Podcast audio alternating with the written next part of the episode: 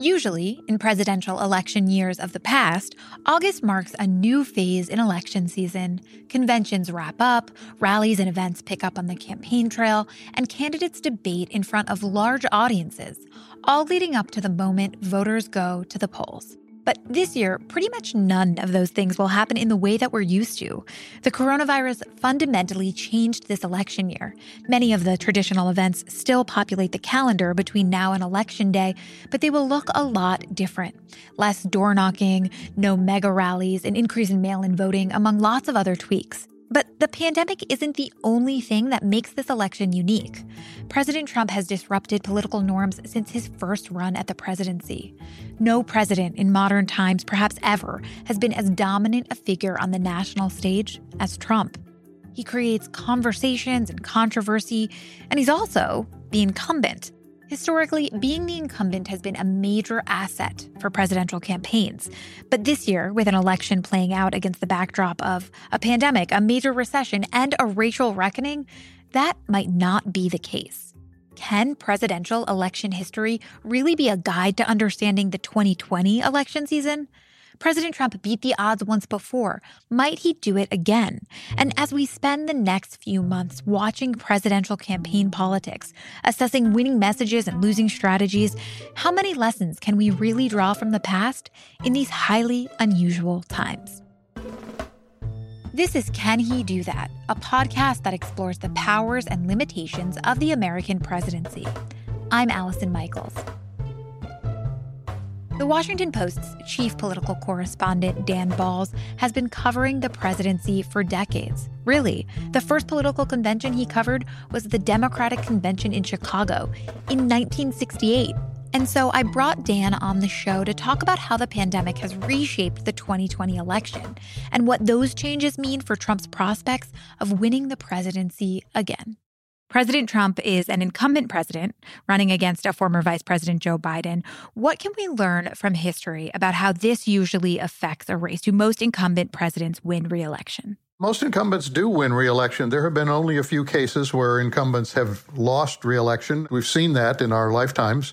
George H.W. Bush in 1992 sought a second term and lost to Bill Clinton. Jimmy Carter in 1980 sought a second term and lost to Ronald Reagan. So it's not unprecedented, but it is unusual. One of the things we've seen is that for the most part, Americans have been willing to give a particular president and his party eight years in office. And so if you are an incumbent, generally you head into an election favored for reelection unless conditions are really lousy, unless the economy's in the tank or that you've gotten the country into an unpopular war or something like that. But in general, an incumbent has advantages over a challenger. What were the circumstances for past incumbent presidents who've lost reelection? Well, in the case of Jimmy Carter in 1980, it was a combination of things. One was the Iranian hostage crisis, which happened in the fall of 1979 and continued on through the duration of his presidency. It was a humiliation for Carter, and it conveyed a kind of a sense of weakness on the part of the United States that made a lot of people unhappy. In addition to that, he had a very weak economy, something called stagflation, which was to say slow growth and very high inflation. And the third thing he had was a divided Democratic Party. He had been challenged in the primaries by Senator Ted Kennedy. He prevailed in that, but left his convention with the party still feeling sour and with the Kennedy people still feeling uh, embittered about what had happened. So, then using that as somewhat of a guide, what factors have we historically used to understand whether an incumbent was doing well and likely to win reelection? There are a couple of things we look at. One is presidential approval. And historically, what we've thought is that if a president is below 50% in uh, overall job approval, that president is in a compromised position in his reelection campaign. I think we've learned in recent years that that 50% number is not quite as concrete as it had been. But the lower you are before 50%, the more trouble you are in. Another thing that we look at, obviously, are the economic indicators, the degree to which there is, you know, sustained and in sometimes robust growth in the gross domestic product. And obviously, the most sensitive would be the unemployment rate and to some extent, changes in disposable income. If you are somewhat over 50% in your approval rating, and the unemployment rate and the economic numbers are well within the bounds of normal, you're going to be very, very tough to defeat almost regardless of how strong your challenger may be or, or other things. Those tend to be very powerful indicators. If you look at President Trump, obviously, he's got problems on both those fronts. Yeah, can you elaborate on that? Well, his approval rating has never been above 50%, even from the start. One of the things we've noticed about this president, which is different than almost every other president we've watched, is that his approval rating doesn't go up much and it doesn't go down much, which is to say, he trades in a very narrow range, if you will. He's got a very solid base, and so his approval rating does not go much below the high 30s, which is in contrast to some past presidents who saw their approval rating go into the low 30s or even into the 20s. The problem for him is that he can never push it up very high. If there's that much opposition to him within the country. So, for the most part, he's been in the low to mid 40s, roughly. And that's a very worrisome place to be for an incumbent, in part because most incumbent presidents don't get much more popular vote than their overall approval rating. So, for this president, given that he's unlikely to get to 50% in his approval rating unless something dramatic happens, he needs to be able to win an election in which he could win with a popular vote of 46 or 47 or 48 percent. That's the challenge he faces. At the same time, if we'd have talked six months ago, the economic numbers look quite good for him. They were, in fact, pardon the pun, but his trump card to run for reelection. Unemployment was historically low. Growth rates, while not spectacular, were steady and the stock market, which he uses, I think, as his principal indicator, was continuing to set new record highs. That all has been changed by the pandemic. I mean, the pandemic has trashed the economy. And so we now have an unemployment rate of double digits, basically just a tick above 10%. The growth rate in the second quarter went way down. We expect that it could come back up in the third quarter, but it's still going to be below where it had been when the pandemic started. And so the ability on Trump's part to argue that he has built and sustained a great economy has been damaged significantly by the pandemic.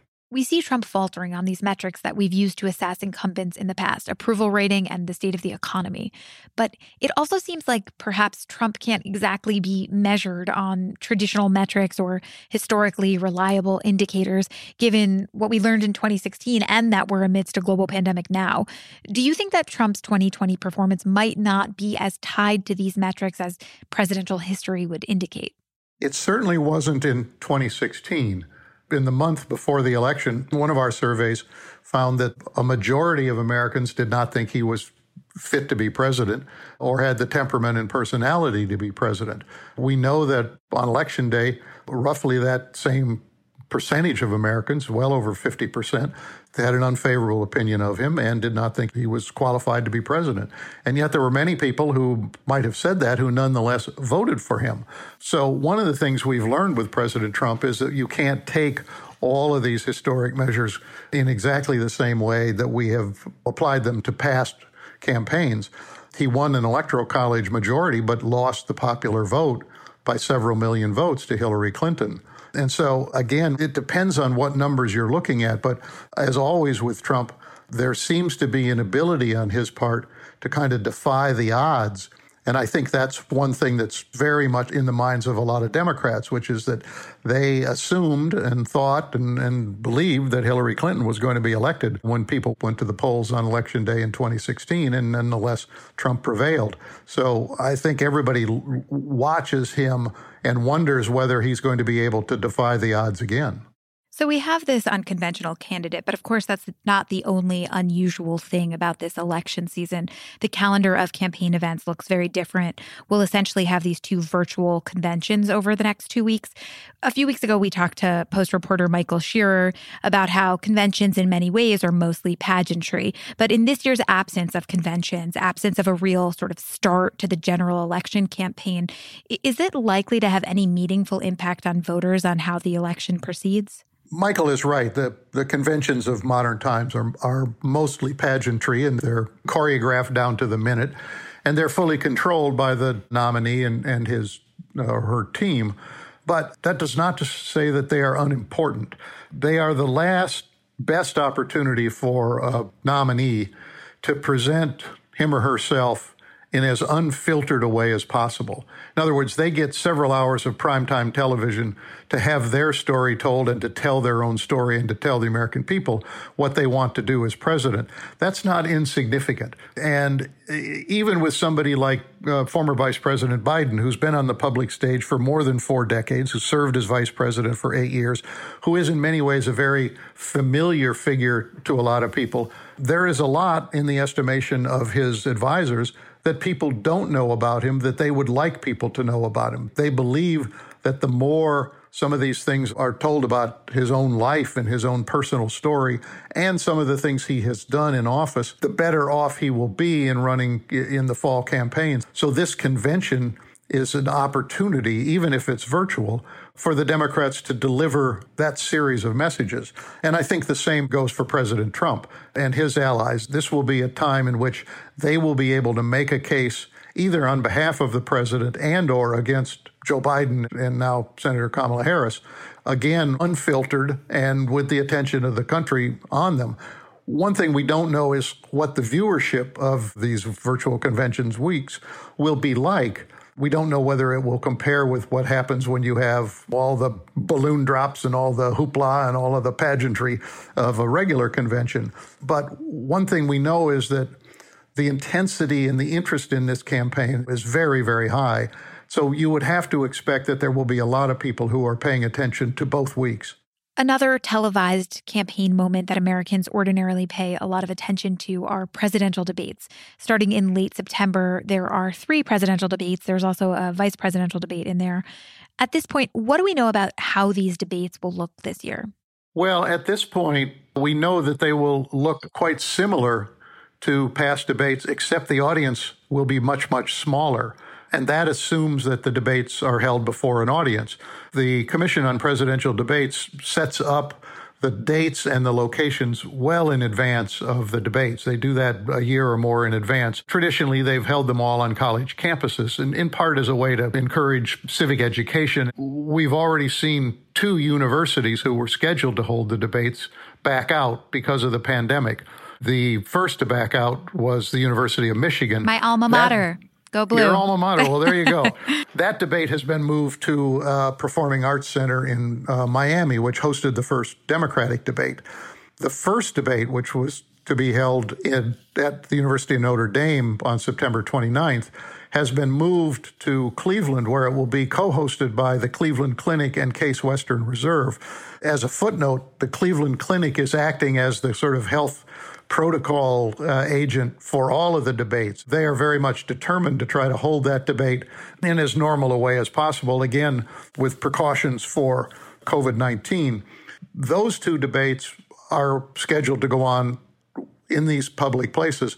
The other two debates are at universities as well. I think that one of the things we know is that the commission has been pretty rigorous in laying plans and they're obviously prepared if the pandemic is flaring to figure out just how much of an audience you can have. Even in a year where debates proceed as usual, there's lots of talk about how important they actually are and whether or not they matter much to the outcome of the election.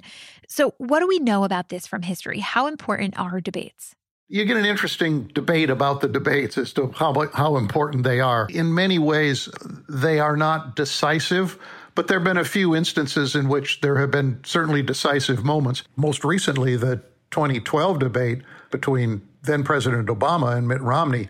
Obama, which is not uncommon for incumbents, had a very tough first debate. Incumbents are often rusty when they start these debates, whereas the challenger has been through many, many debates en route to the nomination. And this was the case in 2012. Mitt Romney was a very strong debater, and President Obama was a pretty weak debater. And the Democrats were very nervous after that debate about what might happen in the election unless the president could turn it around, which he was able to do in the second debate. Outside of these televised events, much of the hard work of a campaign usually happens on the ground grassroots organizing, canvassing, local events. All of that looks much different this time around. How are each of the campaigns approaching voter outreach events in the absence of a traditional campaign trail? The Democrats have totally reinvented the way they are doing their voter contact and mobilization. Jen O'Malley Dillon, who is the campaign manager for Joe Biden and who came in literally at the time when the pandemic had hit and they had to essentially all go to work out of their homes rather than their Philadelphia office. Jen O'Malley Dillon comes out of the organizing part of the Democratic Party. She has been an organizer and has run organizing in presidential campaigns.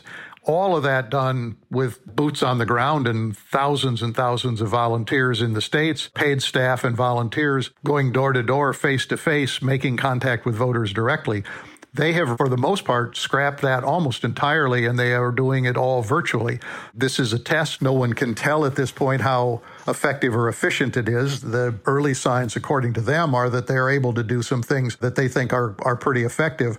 The Trump campaign continues to try to do a combination of virtual through social media and old fashioned boots on the ground. They say they are going to have, or that they do have volunteers on the ground who are going door to door to talk to voters and make sure that they turn out to vote if they're Trump supporters.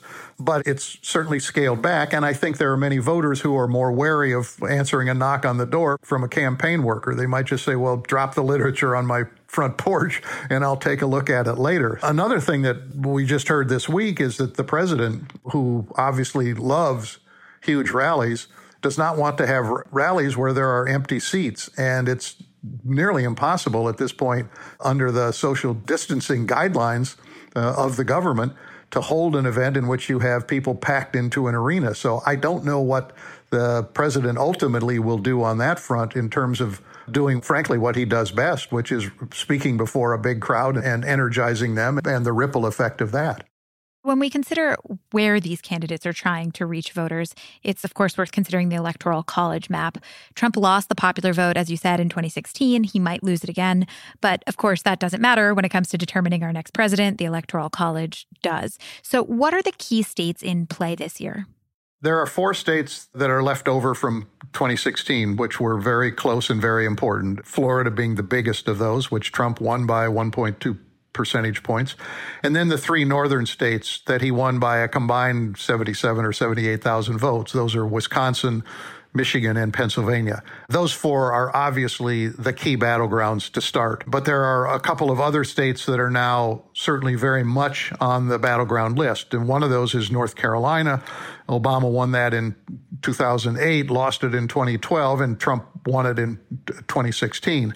The other is Arizona, which the Democrats haven't won in a while. It's been historically a pretty solid Republican state, but it's a state like some other states in the South and West, that is changing demographically. And we now see Arizona as very much a battleground state and one that while Democrats haven't won presidentially for, for a good long time, that Joe Biden has a very real opportunity to win that. That's important in part because if Trump were to win Florida again, the Democrats would have to win all three of those northern states in order for Biden to win the Electoral College majority. Wisconsin has often been considered the most difficult of those three. It has 10 electoral votes. Arizona has 11 electoral votes. So let's say Biden were to lose Wisconsin, he could substitute Arizona and therefore win the Electoral College, all other things being equal. Georgia is another state that the Democrats are looking at. There are two important Senate races there. Hillary Clinton came closer than some past Democrats have come in that state for a while. So that's another state that's certainly on the maps. People talk about Texas. The early polling in Texas makes it look competitive, but that's sometimes been the case in the past, and Texas is an enormous investment for any Democratic nominee. I'd make one last point about this, which is um, at this point, it appears as though Joe Biden has more paths to 270 electoral votes than does President Trump. There aren't states at this point that he did not win in 2016 that it looks like he could win. Uh, they're competing in New Hampshire, which doesn't have many electoral votes, but he came very, very close there. They're competing in Minnesota, which the Trump campaign thinks is a potentially gettable state. They've talked about Nevada as a possible state. But at this stage, we're still early in terms of breaking this down. At this stage, those look more difficult than the opportunities that Biden has in a place like Arizona or North Carolina or even maybe Georgia. And within these states and really around the country, are there particular groups of voters that each campaign is looking to win over? Yes, absolutely. I think that we have to think about this in two ways. One is kind of the, the traditional constituencies of each party. And for Democrats, especially, this is very, very important this year. One of the reasons that uh, Secretary Clinton lost in 2016 was that she underperformed in the African American community in some important places, particularly Milwaukee and Detroit. And the Democrats need not just the kind of margins they get out of the African American community, they need big turnout. Now, it's very difficult for any Democratic nominee to get the kind of turnout that Barack Obama got as the first African American president. But having Senator Harris on the ticket could help energize the black community. And so the Democrats have to pay attention to that. For the Trump campaign, they need to do everything they can, again, to get their base mobilized. But then you look beyond that, and I think there are a couple of things that are important. One is the power of the female vote this time is going to be enormously important. We saw in 2018 that the shift in the vote among women toward the Democrats helped to bring the majority in the House to the Democratic Party. And I think what we obviously have seen over the last few years, a shift among white college educated women in the direction of the Democratic Party. They're now almost a part of the Democratic base. So that's a vote that the Biden campaign will be counting on. But again, you can't take it for granted. And the Trump campaign recognizes that they have problems in suburbia with suburban women, and they're going to do what they can to basically make those voters feel conflicted about a vote for Joe Biden. The other interesting group that we're watching closely right now are voters who are over age 65. Trump won that group in 2016, but at this point in the polling, Biden is winning that constituency. And if he's able to do that, that would be a tremendous blow to Donald Trump, in part because um, those voters are what you might call overrepresented in those three northern states. Those states are overwhelmingly white and they are somewhat disproportionately older in their population. So if Biden can cut into that group, that would bode well for his prospects in, in November. Now, all of this brings us to what used to be the end of this process. Election day might not be quite the end this year. It looks like it's more likely to be election week or election month, perhaps. What can we expect election day to look like this year? I think we have to expect that this is going to be a tumultuous election day and a contentious election day. There's already litigation underway about voting rules in different states as states either enact restrictions or there are efforts to loosen those restrictions. The controversy over voting by mail, which the president has made a central part of his argument right now, will continue to fester and be part of the backdrop and, and on election day, the foreground of what happens. The counting process could be difficult. Voting in person will be challenging, no doubt, because of the continuation of the pandemic. We know that it's not going to be gone at that point. And so I think that we are in for both a slow count. We know historically that California, because of so many mail in voters, sometimes takes a couple of weeks to finally get a vote. But I think we're going to see that in more places and there's going to be more challenges. It could be a pretty ugly aftermath of this election, especially if the outcome appears to be close. You would then have both sides geared up for what could be a series of tough battles in individual states over how the votes are counted or whether they need to be recounted. Okay, we've spent a lot of time talking about precedent and the history of American elections. But it feels like at this moment, maybe we should abandon analysis based on precedent because it's really so completely unusual. We're caught in a pandemic. Is it possible that everything we just discussed, how voters historically behave, metrics to measure incumbents, electoral college history, will it be proven totally irrelevant here? I don't think it will be proven totally irrelevant. I think that the thing that is important is that this election is going to be competing for people's attention against a pandemic that affects everybody's daily lives, both their health and safety, but also the way they live their lives.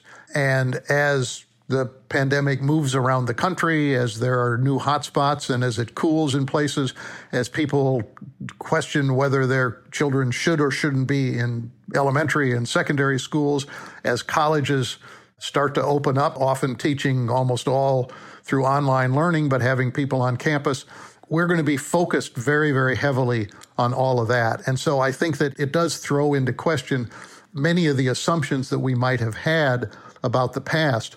But I go back to a point that I made earlier, which is people know this is a very important election, and people on both sides believe that the stakes in this election are enormous. And the attention that people have been paying to this election, really from the beginning of the Democratic uh, nomination process right up until today, suggests that they are motivated to vote. And, and frankly, for many people, they already know how they intend to vote. But there are still persuadable voters out there, and there are still polls that are likely to tighten as they normally do in a race like this. And so you've got, in a sense, the traditional political instincts competing against a virus and an economic situation that has put lives in turmoil and made people more insecure both about their health and their own economic well-being that that will affect how much they're paying attention and conceivably what their conclusions are as they start to cast their ballots. All right. So, no matter how much is different, the will of the American voters to take part in our democracy remains, hopefully, as far as we can tell. Mm. yes. All right. Dan, thank you so much for your time. Thank you. My pleasure.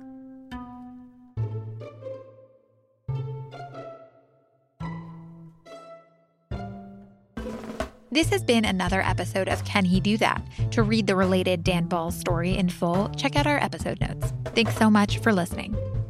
Can He Do That is a team effort here at The Post. It's produced by Ariel Plotnick with logo art from Loren Boglio and theme music by Ted Muldoon.